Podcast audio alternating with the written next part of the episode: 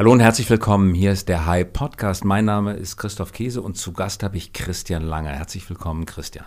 Vielen Dank. Christian Langer ist Vice President Digital Strategy für die Lufthansa. Du bist dafür verantwortlich, das Unternehmen so gut wie möglich, so weit wie möglich zu digitalisieren und hast noch einige weitergehende Aufgaben, auf die wir gleich noch zu sprechen kommen. Unter anderem bist du einer der Geschäftsführer des Lufthansa Innovation Hubs, der für viel Furore in den vergangenen Jahren gesorgt hat. Aber bevor wir dazu kommen, Christian, wie digitalisiert man die Lufthansa?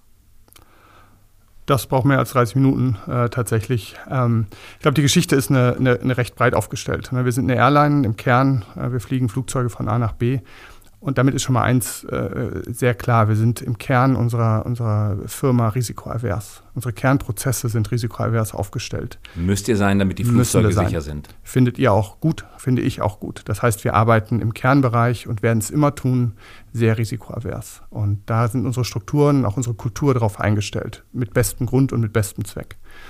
Und ich glaube, das, was wir jetzt tun, ist das unbedingt behalten und daneben eben mit solchen Vehikeln wie dem Innovation Hub genau in solche Themen reingehen, die dann eben risikobehafteter sind. Also wie kommen wir sozusagen in neue Strukturen, wie kommen wir auch an, an andere Talente, wie kommen wir an andere Produkte, ähm, dann eben mit einer größeren Risikobereitschaft. Und ich glaube, dieses sowohl als auch, das eine unbedingt behalten und gleichzeitig in so eine neue, äh, andere Kultur einsteigen, das ist, glaube ich, der Kern dessen, was wir da treiben. Ist das denn kombinierbar? Ich glaube schon. Das gelingt uns immer besser auch in den letzten Jahren und dafür schaffen wir eben auch solche Vehikel wie den Innovation Hub und wir reden auch in anderen Gruppen, in anderen Gremien genau über diese unterschiedlichen äh, Thematiken. Aber das ist genau die Herausforderung und die gelingt uns eigentlich ganz gut. Ja. Lass uns doch zunächst einmal äh, zu Beginn unseres Gesprächs schauen auf die Digitalisierung des ganz klassischen Produktes, des Fluges als solchem. Da ist in den vergangenen Jahren, Jahrzehnten sehr viel passiert. Die Bordkarte ist elektronisiert worden, die Buchung ist schon lange elektronisch. Welche Impulse setzt die Lufthansa bei der weiteren Digitalisierung dieses Kernprozesses? Die Historie ist in der Tat schon lange. Das fängt nicht erst vor ein, zwei Jahren an, sondern wir sind ja schon, schon viel, viel länger unterwegs. Elektronische äh, Check-in, keine, keine Gates mehr oder weniger ist ein Thema. Wir haben eine extrem hohe Buchung von unseren Produkten über Digitalkanäle. Das Wie viel ungefähr? Über 50 Prozent äh, des Umsatzes sozusagen im Kerngeschäft geht über Digitalkanäle, wenn wir über die Airline reden. Der Rest ist Reisebüro? Der Rest ist Reisebüro, Großkunden und diese Themen. Aber das ist schon ein großer, ein großer ähm, äh, Teil. Und unter den digitalen Kanälen, welches ist der wichtigste? App oder Web? Web und App sind sicherlich zwei, zwei der großen, äh, die, da, die dazu beitragen. Ja. Und äh, die Geschichte hört aber nicht auf. Ne? Also was kann ich noch mehr tun, als nur meinen Flug darüber buchen oder einzuchecken? Und dann ist man ganz schnell sozusagen in der ganzen Reisekette. Also was darüber hinaus ist für mich auch interessant. Wo kann ich das denn beziehen? Vielleicht auch direkt bei Lufthansa. Bis hin zu, wie kann ich schon mal mein Essen vorbestellen? Wie kann ich auch was anderes essen als das Standardessen, was wir gerade ausprobieren? Und solche Themen mehr. Und die zahlen alle darauf ein, dass unser Produkt ähm, ja, digitaler wahrgenommen wird, auch digitaler erlebbar wird. Und damit auch individueller wird. Absolut individueller, in der Tat, ja. Die Leute haben sich dann gewöhnt, vor 20 Jahren noch unvorstellbar, dass der Nachbar im Flugzeug für genau die gleiche Strecke, dieselbe Strecke, viel weniger oder viel mehr bezahlt als man selber. Da haben die Leute sich dran gewöhnt.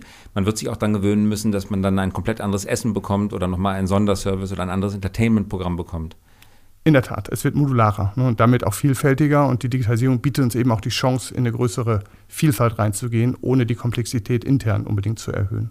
Und das ist sicherlich was, was die Zukunft auch immer intensiver bringen wird. Ja. Steuern wir auf Zeiten zu, in denen der Flug als solcher kostenlos ist, weil die Monetarisierungsmöglichkeiten für die Lufthansa auf dem Flug so groß sind, dass es eigentlich äh, schon fast reizvoll ist, die Leute kostenlos auf den Flug draufzulassen. Ein unserer Wettbewerber hat das ja mal in den, in den Raum gestellt. Wer war das? Äh, ich glaube, Ryanair hat das äh, in der Tat behauptet. Ähm, ich bin da deutlich vorsichtiger. Also ich glaube, das ist noch eine, eine lange Strecke zu gehen. Das Flugerlebnis als solches kann aber nicht wirklich als angenehm bezeichnet werden. Viele Menschen empfinden das als Stress. Man muss lange in Schlangen stehen, man muss sich um sein Gepäck kümmern, man muss auf die Gepäckabfertigung hinterher warten. Hin und wieder geht auch mal äh, etwas verloren, es ist relativ eng. Bietet Digitalisierung Möglichkeiten, das Kernerlebnis des Fliegens wieder angenehmer zu machen? Ich glaube ja. Ich glaube, es fängt bei ganz trivialen Fragestellungen an. Eine der, der Fragestellungen, mit denen äh, ich mich beschäftige gerade, ist, wie könnte denn eine eine neue Business Class aussehen? Wie könnte eine neue First Class aussehen? Ohne dass man auf den leichtesten Hebel geht, nämlich wir erhöhen die Fläche im Flugzeug.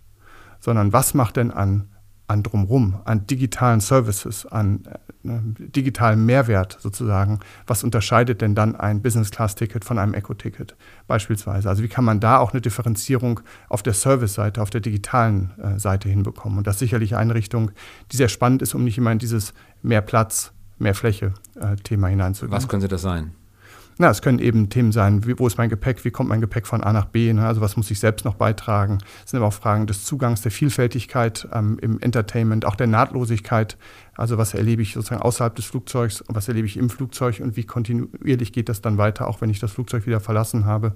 Solche Themen könnten damit rein. Voraussetzung wäre dafür aber, dass die Luft, die Fluggesellschaft sich versteht als ein ganzheitlicher Anbieter, der mich zu Hause an der Wohnungstür abholt und mich an der Tür meines Ziels wieder hinbringt. So versteht sich die Fluggesellschaft bisher gar nicht, kann sie oft aber auch gar nicht verstehen, weil zum Beispiel der nervtötende Check-in-Prozess an den Flughäfen selber gar nicht unter der Kontrolle der Fluggesellschaften steht. Überhaupt der ganze Flughafen wird nicht von den Fluggesellschaften größtenteils beeinflusst. Wie kann man ein ganzheitliches End-to-End-Erlebnis im Apple-Sinne schaffen, wenn man gar nicht die Kontrolle über die ganze Wertschöpfungskette haben mhm. kann?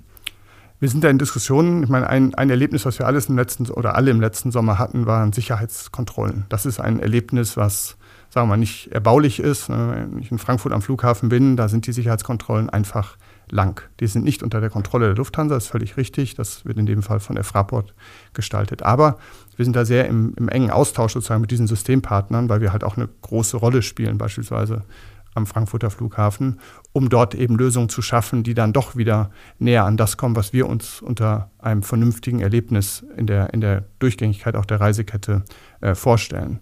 Und wo das exzellent funktioniert, zugegebenerweise nur für eine sehr kleine Zielgruppe, ist, wenn wir unser First-Class-Terminal gucken, wo es dann auch gesonderte Sicherheitskontrollen gibt. Und wie können wir das übertragen, sozusagen auch für die große Masse der, der äh, Fluggäste? Also wie können wir dieses durchgängige Erlebnis besser hinbekommen? Können wir nicht alleine, aber wir können helfen, indem wir mit Systempartnern da Lösungen finden. Ist es denn ein strategisches Ziel der Lufthansa, ein geschlossenes, angenehmes End-to-End-Erlebnis zu schaffen?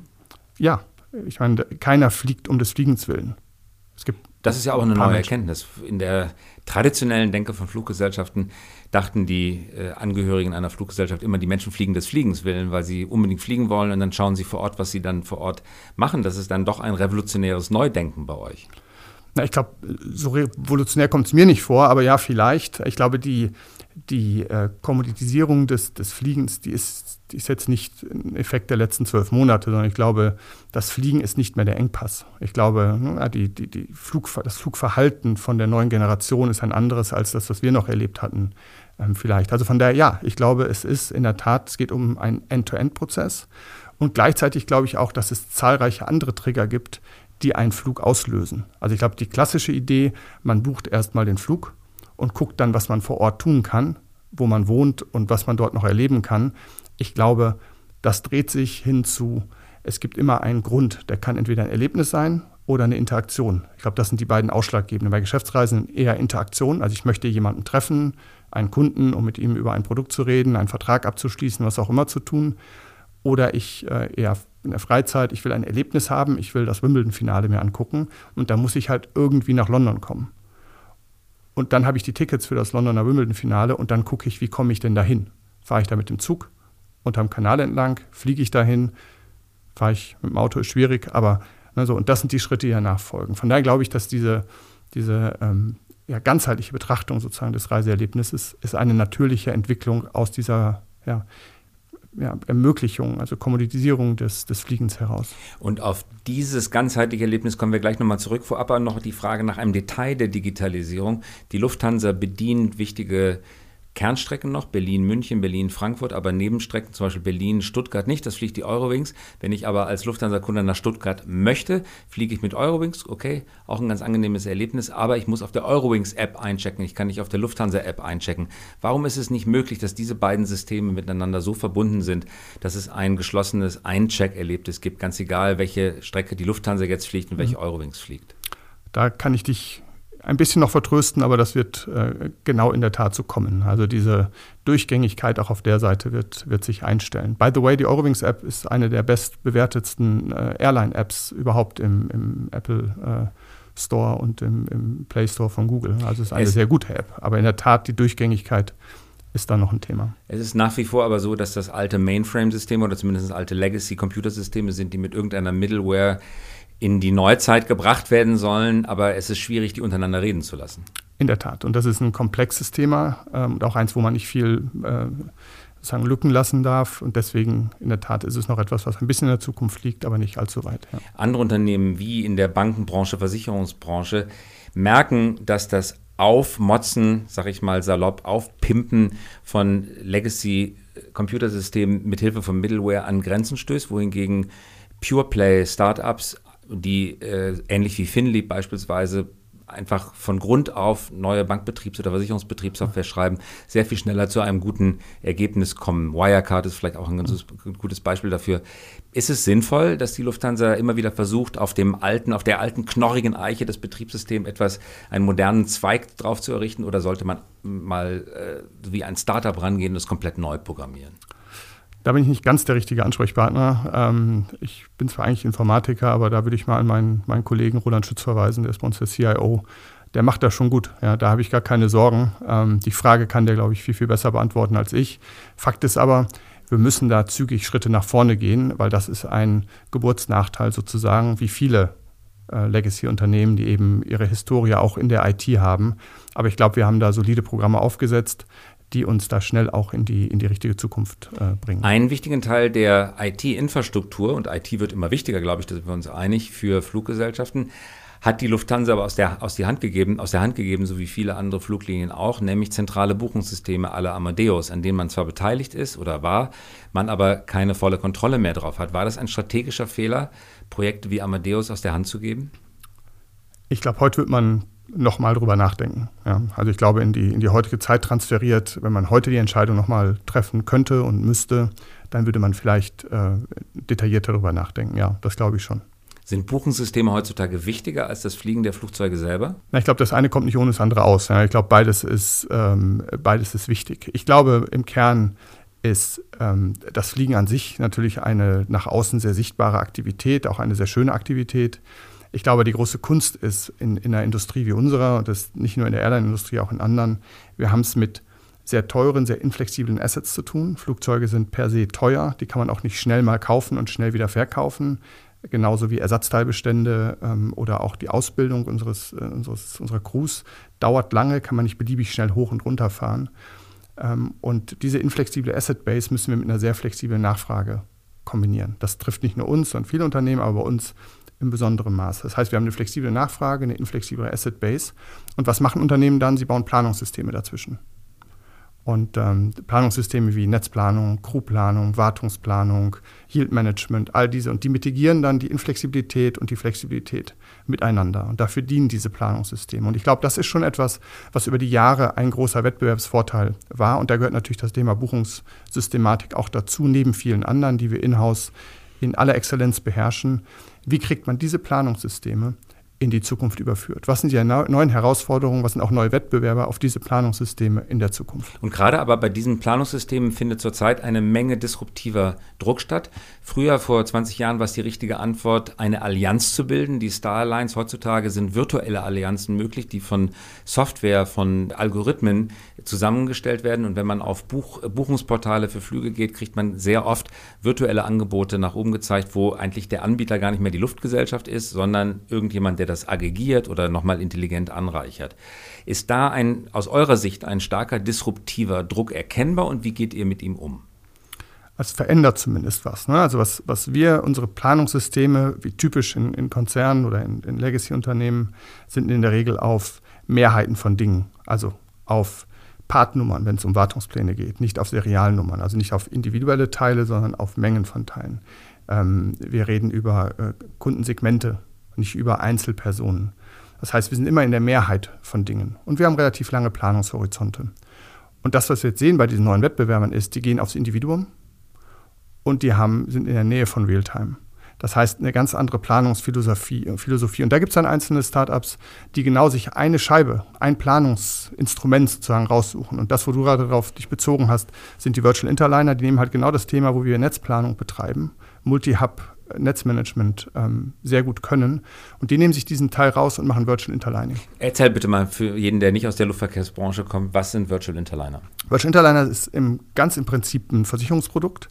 Das heißt, wenn du bei uns, wenn du von Berlin nach äh, Sydney fliegen willst mit uns oder natürlich mit uns, mit wem sonst, dann buchst du deinen Flug mit Lufthansa Berlin-Frankfurt, Frankfurt-Singapur und dann wirst du in einer äh, Singapore Airlines Maschine von Singapur nach Sydney geflogen. Aber du kaufst ein Ticket und wenn wir aus irgendeinem Grund, den ich mir gar nicht vorstellen kann, verspätet in Singapur ankommen, sodass du deinen Anschlussflieger nach Sydney verpasst, dann buchen wir dich um auf unsere Kosten, zahlen das Hotel. So, das ist so, wie Interlining heute funktioniert. Du kriegst ein Lufthansa-Ticket und wir regeln das mit Singapore Airlines. Und davon gibt es ganz, ganz viele ähm, solche Interlining-Abkommen. Was die jetzt machen, Kiwi ist ein Beispiel, tschechische Firma, ähm, Duhop aus Island, die machen das Ganze virtuell. Das heißt, die nehmen diesen Versicherungsteil raus und du buchst dir einfach zwei Lecks bei wem auch immer, tendenziell bei den günstigsten.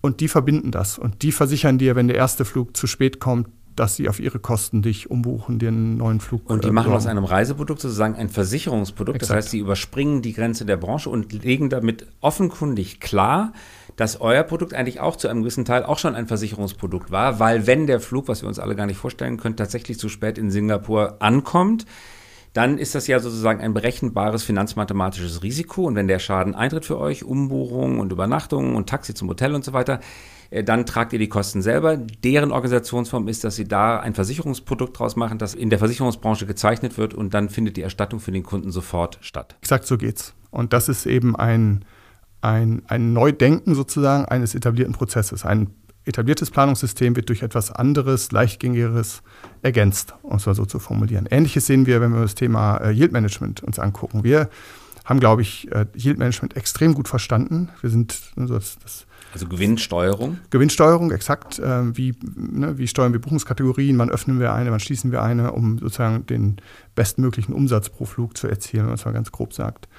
Und dann kommt so ein Unternehmen daher, ein kanadisches Unternehmen, das heißt Hopper, äh, die machen Preisvorhersage. Was die gemacht haben, die haben 8 Billiarden, Trillion, 8 Trillion, ähm, individuelle Preispunkte aus der Vergangenheit gesammelt. Erstmal einfach nur gespeichert. Also wenn wir irgendwann mal irgendeine Airline 2009 am 7. September für äh, 179 Euro von Toulouse nach London geflogen ist, dann wissen die das noch.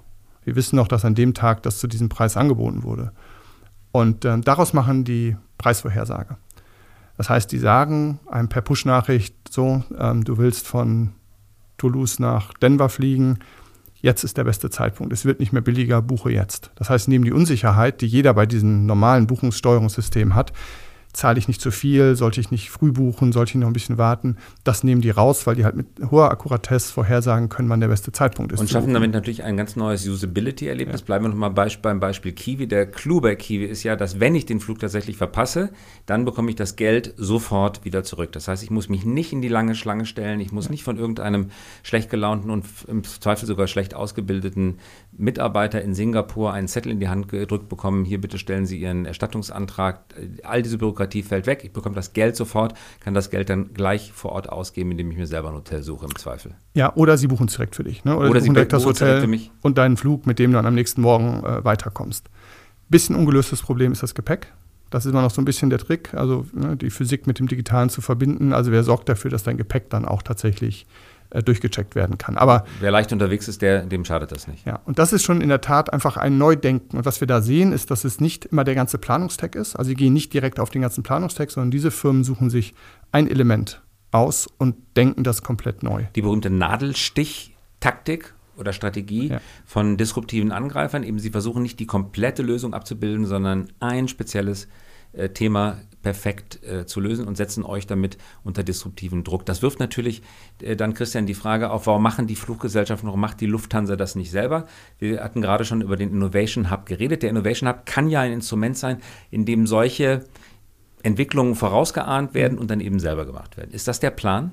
Nicht nur äh, selber gemacht werden, genau, das ist eine wichtige Säule. Also wir bauen selber, ähm, aber wir investieren auch. Also Innovation Hub ist auch ein Vehikel, wo wir uns an beispielsweise, ich hatte gerade Hopper erwähnt, an solchen Unternehmen beteiligen, weil wir genauer verstehen wollen, wie machen die das, weil wir dort eben äh, nicht nur von außen drauf gucken, sondern von innen miterleben wollen. Und das ist beispielsweise etwas auch, was durch den Innovation Hub gemacht wird.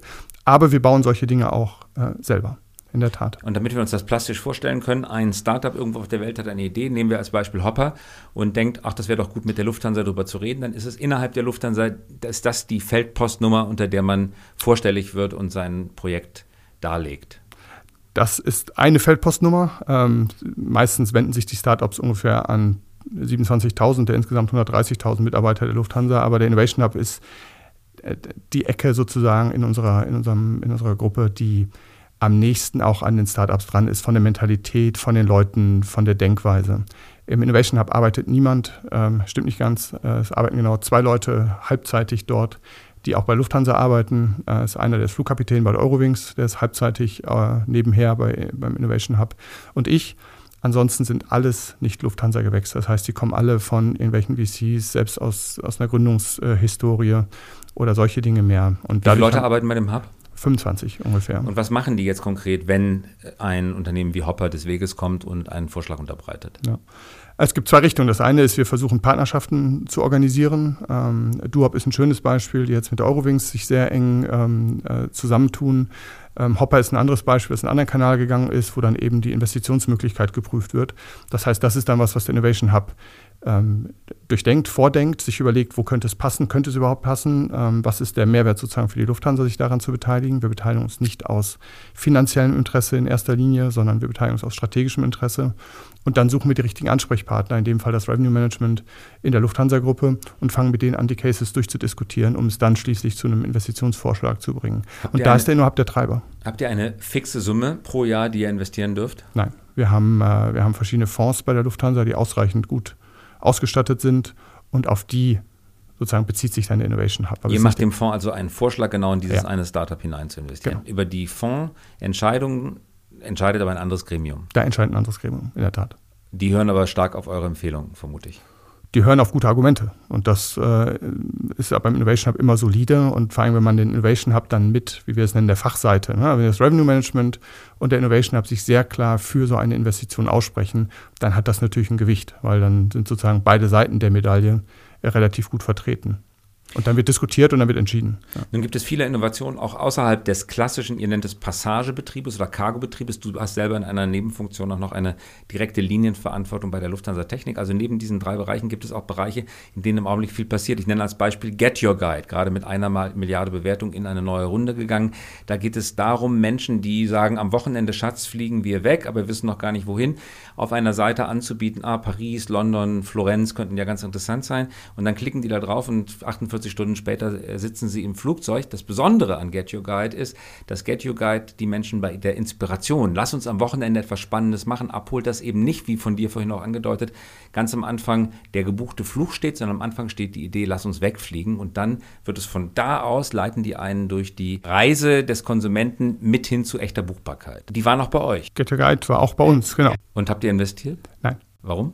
Die Frage kann man sich jetzt gut stellen. Ähm, ich glaube, damals haben wir das äh, Potenzial nicht in der Form äh, erkannt, wie manch andere auch. Ähm, aber ja, in der Tat, die, die Fragestellung der, was ist der Auslöser für eine Reise und ist es vielleicht das Erlebnis am Zielort, die kann man heute sicherlich anders betrachten, als wir sie damals betrachtet haben. Ja. Und ist das die eine Schwalbe, die den Sommer eben nicht verkündet, oder ist das ein wirklich großer neuer Trend, dass erst das Erlebnis am Zielort steht und dann der Flug gebucht wird? Ich würde es weitermachen. Ich würde Erlebnisse und Interaktionen, weil ich glaube, ganz, das ganze Business-Segment geht nicht so sehr auf Erlebnisse, sondern eher auf Interaktion. Ähm, ich glaube, das ist in der Tat ein, ein Trend. Also wir denken, die, die Reisekette, die man ja immer normal so als schöne Linie aufmalt. Am Anfang steht irgendwie die Inspiration oder der Grund, ich muss irgendwo hin, ich will irgendwo hin oder ich will irgendwas erleben. Und dann fange ich an zu planen, dann buche ich was, dann fahre ich zum Flughafen, dann fliege ich und so. Ich glaube, ähm, das wird anders gedacht in Zukunft. Und wir denken es auch anders, deswegen malen wir das Ding als liegende Acht. Weil wir als erstes mal sagen, wir müssen aus so einer transaktionalen Sicht auf die Reisekette in eine relationale, also wir müssen in eine Beziehung sozusagen zu dem Kunden treten und ihn durch diese komplette Reisekette äh, zu begleiten. Und ich glaube, das ist schon mal von der Denkrichtung anders. Und was dann aber passiert und was wir auch sehen, ist, dass wir ähm, eine, so eine Konvergenz der Mobilitätsindustrie äh, sehen. Und ähm, das heißt, wir haben es auf einmal im Wettbewerb nicht mehr nur mit Airlines zu tun, sondern mit anderen, die auch anfangen, Flotten zu betreiben, weil das ist ja das, was wir eigentlich tun. Wir betreiben große Flotten. Ähm, und wenn man sich die Autoindustrie anguckt, die Daimlers, äh, die VWs dieser Welt, die alle in die Richtung Flottenbetrieb gehen. Selbst wenn man auf einen Airbus guckt, ähm, die Schritte in diese Richtung machen. Oder nehmen wir mal Lilium. Mit Skywise. Äh, mit Skywise, exakt, wo sie auch anfangen, sozusagen Aufgaben des Flottenbetriebs zu übernehmen und mal gucken, wo das äh, am Ende äh, endet. Ähm, oder Lilium ähm, äh, aus München, faszinierendes Team, extrem selbstbewusst, extrem schnell im Markt unterwegs. Die haben gar nicht vor, das Produkt zu verkaufen. Die wollen es nur in ihrer eigenen Flotte betreiben. Und ich glaube, da sehen wir schon eine Konvergenz und diese Konvergenz führt dazu, dass, glaube ich, der, der Anlass, also Erlebnis oder Interaktion, immer mehr in den Mittelpunkt rücken und nicht so sehr das Medium, mit dem ich dann die Distanz überwinde. Und in diesem Szenario, welche Rolle bekleidet dann die Lufthansa? Ist sie der Flottenbetreiber, der Flotteneigentümer? Betreibt sie Flotte as a Service für Dritte, die Eigentümer der Flotte sind? Ich glaube, erstmal das Selbstverständnis und auch das Selbstbewusstsein, dass wir Flotten betreiben können. Ne? Das ist eines der großen ähm, äh, Errungenschaften und auch der großen Fähigkeiten, die wir haben. Und wie können wir das jetzt sozusagen expansiv äh, nutzen? Ja, also wie können wir das ähm, nutzen, um eben einen größeren Teil dieser liegenden acht, also der kompletten Reise, ähm, auch zu bedienen? Taxiflotten, Scooterflotten, E-Scooterflotten. Ist das denkbar? Äh, es ist zumindest denkbar, dass unser Know-how, was wir dahinter liegen haben, dass wir das viel stärker dort auch einbringen wollen und können, als wir das heute tun. Ob wir dann selbst am Ende eine Scooterflotte betreiben, das wage ich mal zu bezweifeln, aber das Backbone von solchen Themen. Und das bildet sich ja gerade ab, was wir vorhin hatten, ne, mit den Hoppers, mit den Do-Hops. Das sind ja nichts anderes als Elemente eines Flottenbetriebes, die dort abgebildet werden. Und da haben wir den ganzen Stack und wir beherrschen den und wie können wir den sozusagen expansiver nutzen? Das ist sicherlich eine Frage. Gegenwärtig im Fluggeschäft seid ihr aber mehr als nur ein Flottenbetreiber. Ihr seid Flotteneigentümer, ihr seid Flottenbetreiber. Es ist alles extrem kapitalintensiv. Mhm. Es wird von der Börse nicht nur gelieb, äh, geliebt. Der Kurs ist, glaube ich, jetzt wieder bei 15, der war mal bei 30. Sicherlich hat das was mit Konjunktur zu tun, aber ein Stück weit vielleicht auch mit der Kapitalintensität und auch der Sicherheitsausrichtung aus guten Gründen dieses Geschäftes. Könnte es sinnvoll sein, die Lufthansa in mehrere Teile vielleicht neu zu sortieren, in denen weniger kapitalintensive Teile vielleicht getrennt sind von Teilen, die sehr stark kapitalintensiv sind und damit für Investoren eine ganz eigene Asset- und Risikoklasse darstellen? Ich glaube, das von der Strukturierung her ist es ein Thema, wo ich nicht so, äh, auch wiederum nicht der richtige Ansprechpartner bin. Das ist auch gar nicht so sehr äh, mein Thema, aber ich glaube, die Erkenntnis ist schon, wie können wir auch stärker in Asset leichtere Geschäftsmodelle zusätzlich zu dem, was wir natürlich immer als Kern auch unseres Geschäfts behalten werden, äh, expandieren. Und da sind äh, der Ideen viele und auch der Aktivitäten viele. Aber die Idee sozusagen, das, das Asset-Heavy-Geschäft ähm, zu ergänzen, die ist mehr als nur eine Idee, sondern wir sind da aktiv dran. Nun äh, braucht man dafür Geld, gute Nerven, eine Menge Engagement, aber natürlich auch einen freien Kopf der am Ende Vorstände, die das vorantreiben wollen. Die Vorstände haben aber viele andere Sachen zu tun, weil das operative Geschäft nun wirklich anspruchsvoll ist. Bleibt da in einem Konzern, das so viele Aufgaben auf einmal erledigen muss, genug Zeit und genug Platz, äh, sowas gedanklich und auch faktisch voranzutreiben? Ich habe nicht das, also ich habe nicht das Gefühl, dass ich keine Ansprechpartner dafür finde, aber ähm, und gleich, oder gleichzeitig haben wir noch ein, äh, eine Struktur geschaffen, die uns ermöglicht, genau diese schnellen Themen auch durch die Gremien zu bekommen. Wir haben vor knapp zweieinhalb, zwei Jahren ähm, das sogenannte Digital Executive Board äh, gegründet, ähm, wo ein Teil sozusagen hineindelegiert wurde. Und da sitzen drei Konzernvorstände drin, nämlich die beiden, die für die großen ähm, Flotten zuständig sind, also sowohl für die Netzwerk-Airlines als auch für die Eurowings, Thorsten Dirks. Da sitzt unser CIO drin, da sitzt unser Chefcontroller drin, ähm, da sitzt äh, der CEO der Lufthansa Technik für die nicht fliegenden Gesellschaften drin, ich sitze da drin ähm, unser Chefstratege sitzt da drin. Und das ist das Gremium, in dem wir uns sehr stark mit diesen Themen beschäftigen, wo auch die Entscheidungen äh, gefällt werden. Und das ist natürlich ein, ein großes Asset, weil wir da alle mit am Tisch haben, von der IT über das Controlling, über die Strategie bis hin zu den Konzernvorständen, die auch die großen Business Units führen, um solche Entscheidungen dann schnell zu treffen. Und dieses Digital Executive Board, das DEP, wie es intern etwas unglücklich heißt, ähm, das ist sicherlich ein, ein, großes Asset, was wir strukturell haben, um, um ja, schnell genug zu sein. Allerletzte Frage, Christian, im internationalen Vergleich, die Lufthansa verglichen mit allen anderen Fluggesellschaften traditioneller Prägung, wo steht ihr, was Digitalisierung und Geschwindigkeit neuer Geschäftsmodellentwicklung angeht? Ich fühle mich da ganz wohl. Also ich glaube, wir sind da wirklich ähm, gut unterwegs und, und, erfüllen auch den Anspruch, den wir haben an das, was wir tun, nämlich tatsächlich auch ja, Meilensteine zu setzen und, und eine Vorreiterrolle äh, wahrzunehmen. Und das sehen wir, wenn wir nochmal über die die äh, Digitalkanäle reden, das sehen wir über die Produkte, die wir haben, aber auch an solchen Strukturen wie beispielsweise im Innovation Hub ähm, oder diesem DEB, dass wir da schon relativ gut aufgestellt sind. Können wir noch schneller sein? Ja. Können wir noch mehr machen? Auf jeden Fall. Aber ich glaube, wir brauchen uns vor keiner, keiner Airline dieser Welt zu verstecken. Gleichwohl gibt es bei ganz vielen Airlines einzelne Themen, einzelne Vorgehensweisen, einzelne Strukturen, wo ich denke, da können wir uns auch noch was Gutes von ab, äh, abschauen. Aber insgesamt, glaube ich, sind wir so als Gesamtaufstellung gar nicht so schlecht unterwegs. Das war Christian Langer. Ganz herzlichen Dank fürs Kommen. Sehr, sehr gerne. Vielen Dank. Christian Langer bei der Lufthansa als Vice President zuständig für die Digitalisierung und einer der Geschäftsführer des Innovation Hubs hier in Berlin. Das war der Hype Podcast. Mein Name ist Christoph Käse und wir hören uns wieder in der kommenden Woche. Einen schönen Tag.